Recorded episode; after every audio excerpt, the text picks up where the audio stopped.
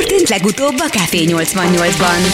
Lehet, hogy sokan nincsenek tisztában vele, hogy a Black Friday az egyetlen honnan ered, mi ennek az egésznek a háttérinformáció, úgyhogy vendégünk egy szakember, egy marketing szakember, Favó Gergő. Szia, Jó reggel, szia Jó Gergő. reggelt, Ciao, szevasztok. ciao, ciao. Na hát talán kezdjük onnan ezt az egészet, hogy honnan indult a Black Friday, mint sok minden más, ez is Amerikából Így bizony. lett áthozva hozzánk.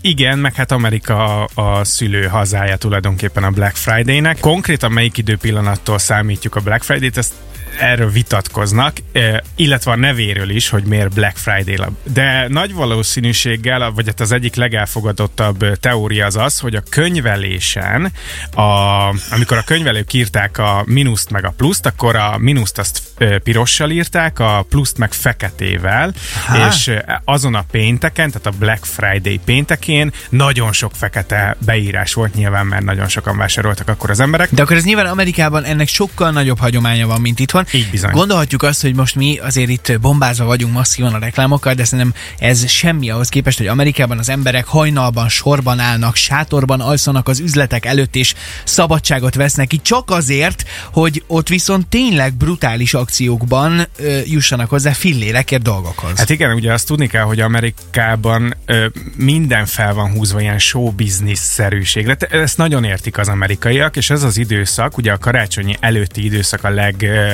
legjobban, hát ilyen vásárlás ösztönző. Mondjuk ez itthon is. Igen, itthon is, de azért Amerikában azt képzeljétek el, hogy ilyenkor a sporteseményeken mekkora nagy megőrülés van, és ugye náluk van a hálaadás, és a Black Friday össze van kötve a hálaadás időszakával, és innentől kezdődik el a nagy karácsonyi őrület, és a nagy sportesemények közben a reklámok direkt csak erre készülnek.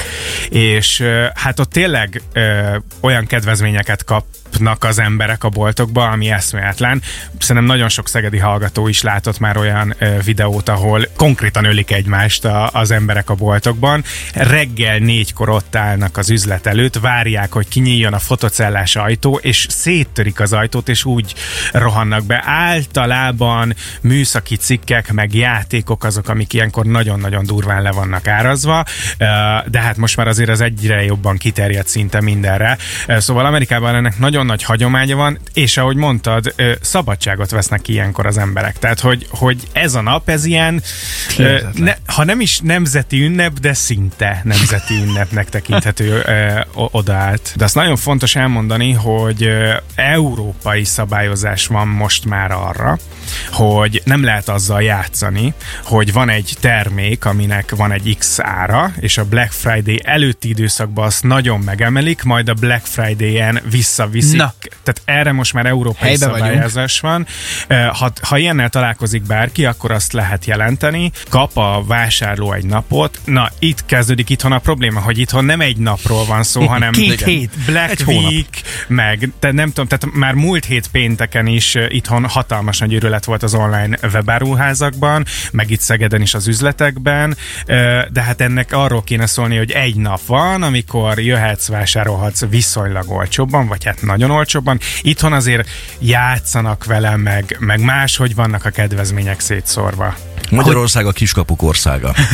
Hát, igen. És figyelj csak, alapvetően beszélt az online rendelésről, hogy ez már ugye múlt héten startolt. Ez Magyarországon a Black Friday is inkább az online világban éli életét, vagy azért fizikailag is van ebből? Fizikailag is van, most pont, hogy készültem erre az adásra, azért szétnéztem, hogy itt Szegeden mi van. Nyilván a nagy multi, vagy hát a nagy nemzetközi cégeknél a boltokban is ott van a, a Black Friday akció.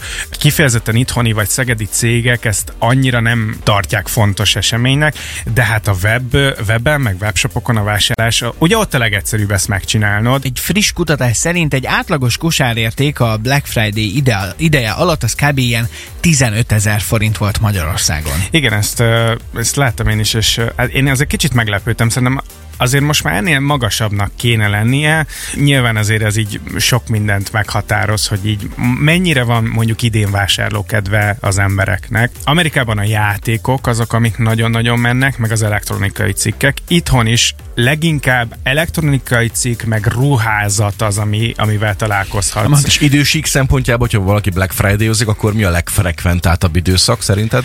Munka közben.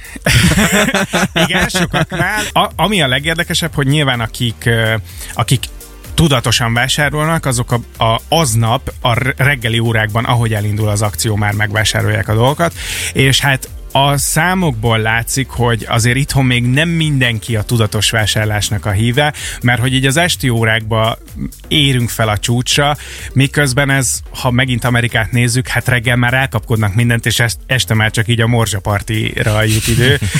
De itthon még mindig az van, hogy ilyen 6-tól 9-ig vannak így a leg, legdurvább időszakok. Café 88! Café 88! A legszegedibb ébresztő! Szécsi Marcival és Tálos Péter Csongorral.